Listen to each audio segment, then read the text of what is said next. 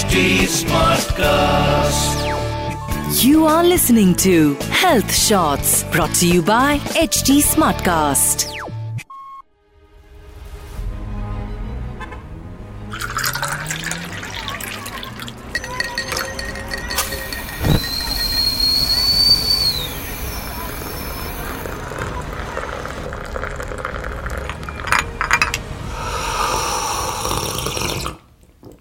Hello आदाब नमस्ते। Health shots podcast कड़क चाय में मैं हूं आपके साथ सुजाता। पिछले दिनों कुछ मजेदार घटनाएं हुई। एक नेता ने प्लेन में सफर कर रही अपनी को पैसेंजर को अजीब तरीके से नोटिस किया। उनकी नजर गई महिला की रिप्ड जीन्स पर जिससे घुटने झांक रहे थे, फिर उसके बूट्स पर, फिर हाथ के कड़ों पर, फिर उसके बच्चों पर। इस तरह उन्होंने जिगसॉ पजल के खंड खंड को जोड़कर एक असंस्कारी गैर जिम्मेदार औरत की छवि बनाई और एक सार्वजनिक भाषण में सब कुछ उगल दिया। इसकी काफी भर्त्सना हुई।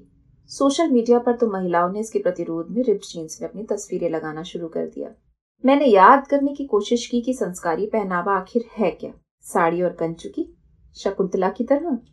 फिर मैंने सोचा कि ये संस्कारी पहनावा पहनकर वह स्त्री प्लेन या मेट्रो या बस में चढ़ती तो। खैर, नेताजी ने माफी तो मांगी, लेकिन मजेदार यह है कि जब तक एक नेता माफी मांगते हैं तब तक इन्हीं दूसरे विधायक जी की बुद्धि भ्रष्ट हो जाती है और वे कह देते हैं कि ममता बनर्जी को अपनी टांग दिखाने का इतना शौक है तो बरमुडा क्यों नहीं पहन लेती। वैसे औरतों को शौक तो बुद्धि और हौसला दिखाने का है, लेकिन देखने वाले देह के नक्शे पर नजर का जीपीएस लिए आगे बढ़ते हैं। कहना तो शायद उन्हें यह था कि ममता जानबूझकर अपनी टांग की चोट दिखाती हैं और सहानुभूति लेती हैं, लेकिन औरत की देह के किसी हिस्से, भले ही वह चोट लगा पैर हो, को सेक्सुअलाइज न करो तब तक लगता ही नहीं है कि औरत व्यवहार किया। घुटनों और पैरों के झलकने से ऐसे आहत नेताओं को सुनते हैं तो हैरानी बस इस बात की होती है कि इतने जिम्मेदार ओहदे पर से भी वे कैसी गैर जिम्मेदार और स्त्री द्वेषी बातें कर सकते हैं। अपने आसपास तो हम ऐसे तमाम लोगों को सुनते हैं जो किसी स्त्री की आलोचना करते हुए उसकी देह के किसी अंग पर ही फोकस कर रहे होते हैं। फिल्मों ने तो ये काम तारीफ के बहाने खूब किया।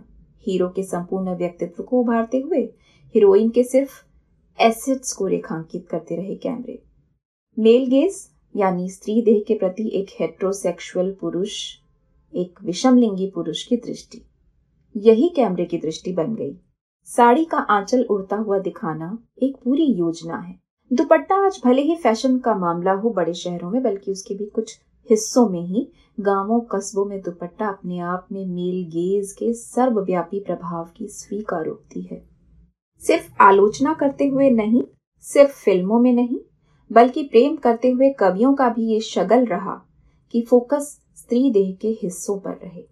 लोकलाइज्ड दृष्टि, संपूर्णता में स्त्री नहीं बल्कि उसका एक एक हिस्सा कवियों के लिए कविता की विषय सामग्री रही। उन्होंने स्त्री को असेंबल्ड पार्ट्स की तरह देखा। संस्कृत कवियों से लेकर रीतिकाल तक के कवियों ने रस ले लेकर नायिका का नख शिख वर्णन किया। पैर के नाखून से लेकर सर के बाल तक वे धीरे धीरे जाते थे, एक एक हिस्से पर कई कई दोहे और छंद लिखते हुए। बहुत पीछे क्यों जाएं? हर दिल अजीज प्रेम के कवि पाब्लो नेरुदा ने अक्सर अपनी प्रेमिका को हिस्सों में ही याद किया है। जैसे आप किसी के घर जाएं और उस घर का सिर्फ दरवाजा आपको याद रहे, या सिर्फ कुर्सी, या सिर्फ दीवार। ऐसे ही नेरुदा प्रेमिका को याद करते हैं। कभी प्रेमिका सफेद मधुमक्खी है, कभी बंजर धरती पर एक गुलाब, कभी उसके घोंगे जैसे स्तन याद आते हैं, कभी उसकी नाभि, कभी सिर्फ होंठ, कभी आंखें। बेहद लोकलाइज्ड, एक खास जगह पर केंद्रित होती, वस्तु बनाती हुई, यौनिक वस्तु बनाती हुई दृष्टि। फल, फूल, अंगूर, तितली, मक्खी, सब कुछ इतना लोकलाइज्ड नजरिया कि वे एक जगह कह देते हैं, निशान बनाता गया हूं तुम्हारी देह के एटलस पर। तो औरत की देह को सेक्सुअलाइज करना, उसे ऑब्जेक्टिफाई करना और उसके हिस्से हिस्से याद रखना एक तरह से परंपरा रही। स्त्री देह या किसी भी देह का वस्तुकरण किए जाने के तमाम सामाजिक, ऐतिहासिक, राजनीतिक और मनोवैज्ञानिक आयाम हैं और कई अकादमिक काम इस पर हुए हैं। उनमें से एक साझा करती हूँ। European journal of social psychology में दो हज़ार बारह में सारा जोवे का एक शोध छपा। सारा यूनिवर्सिटी ऑफ नेब्रास्का के साइकोलॉजी विभाग में है। वह अपने शोध में बताती हैं कि किसी भी चीज को देखते हुए दो तरह की मानसिक क्रियाएं होती हैं। एक में हम किसी का संपूर्ण अस्तित्व देखते हैं और एक में हम उसे कई टुकड़ों से जोड़कर बनी हुई एक चीज के रूप में देखते हैं।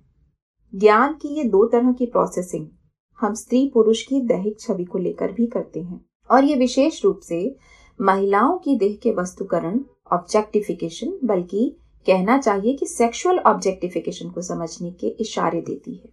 सारा अपने शोध में बताती हैं कि हम सब संपूर्णता में देखते हैं पुरुष को, जबकि स्त्री को हम हिस्सों में देखते हैं।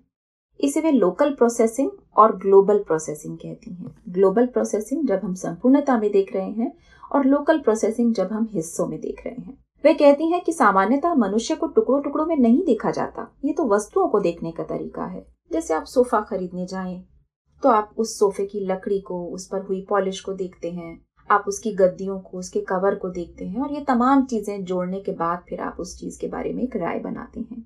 औरत के संबंध में भी ऐसा होता है और हम उसे हिस्सों में देखते हुए न सिर्फ उसका वस्तुकरण कर रहे होते हैं बल्कि उसके उन हिस्सों का सेक्सुअलाइजेशन करते हैं।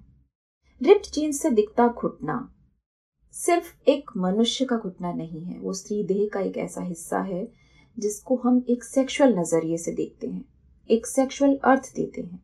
और ऐसे ही साड़ी से दिखती कमर या टांग, बस में बैठी हुई महिला सवारी की क्लीवेज, ये सब कुछ यहाँ लोकल प्रोसेसिंग चल रही है। स्त्री देह का हर हिस्सा यौन वस्तु है, दर्शक उसे देखता है हिस्से में और उसको सेक्सुअलाइज करता है। अगर ऐसा न होता तो माँ को महान मानने वाला समाज सड़क किनारे बच्चे को दूध पिलाती औरत को देखकर उसे नंगी न समझता, बल्कि उसके संपूर्ण अस्तित्व में उस स्त्री को देखता, उसके मातृत्व में देखता। ऐसी मजदूर औरतों को घूर घूर कर देखकर जाते हुए लोग उसके उघड़े हुए स्तन को सेक्सुअलाइज करते हैं, लेकिन सरेआम पेशाब करते हुए पुरुषों को देखकर भी औरतें या आदमी उनके अंग विशेष को सेक्सुअलाइज नहीं करते। ये एकदम आम और सामान्य मान लिया जाता है कि ये एक नर मनुष्य की जैविक क्रिया है। वैसे सारा ये कहती हैं कि पुरुष को देखते हुए यह ग्लोबल प्रोसेसिंग और औरत को देखते हुए यह लोकल प्रोसेसिंग औरतें भी करती हैं, सिर्फ मर्द नहीं।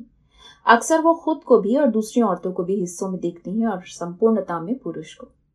साइकोलॉजी भी हवा में नहीं बनती, इसी समाज में सांस्कृतिक संदर्भों के बीच बनती है। सभ्यता के विकास क्रम में मनुष्य ने जिन चीजों को सीखा, जिस तरह से उन्हें देखा, ज्ञान को जिस तरह से प्रोसेस किया, उसमें सब चीजें सही नहीं हो सकती। कुछ चीजें और तरीके उसने अनलर्न भी किए, करने पड़ते हैं। बेहतर मनुष्य बनने के लिए, बेहतर समाज बनाने के लिए हमें कुछ चीजों को छोड़ना पड़ता है, सीखना पड़ता है नई चीजों को। अगर उन नेता जैसे पुरुष जो इस तरह की टिप्पणियां करते हैं स्त्रियों की देह के हिस्सों को लेकर, अगर वे औरतों को संपूर्ण अस्तित्व की तरह नहीं ही देख सकते, अगर वो स्त्रियों से बात करते हुए उसकी देह के हिस्सों में ही अटके रह जाते हैं और उनको सेक्सुअलाइज करने की साइकोलॉजी को बदल नहीं सकते, तो कम से कम चुप तो रह सकते हैं।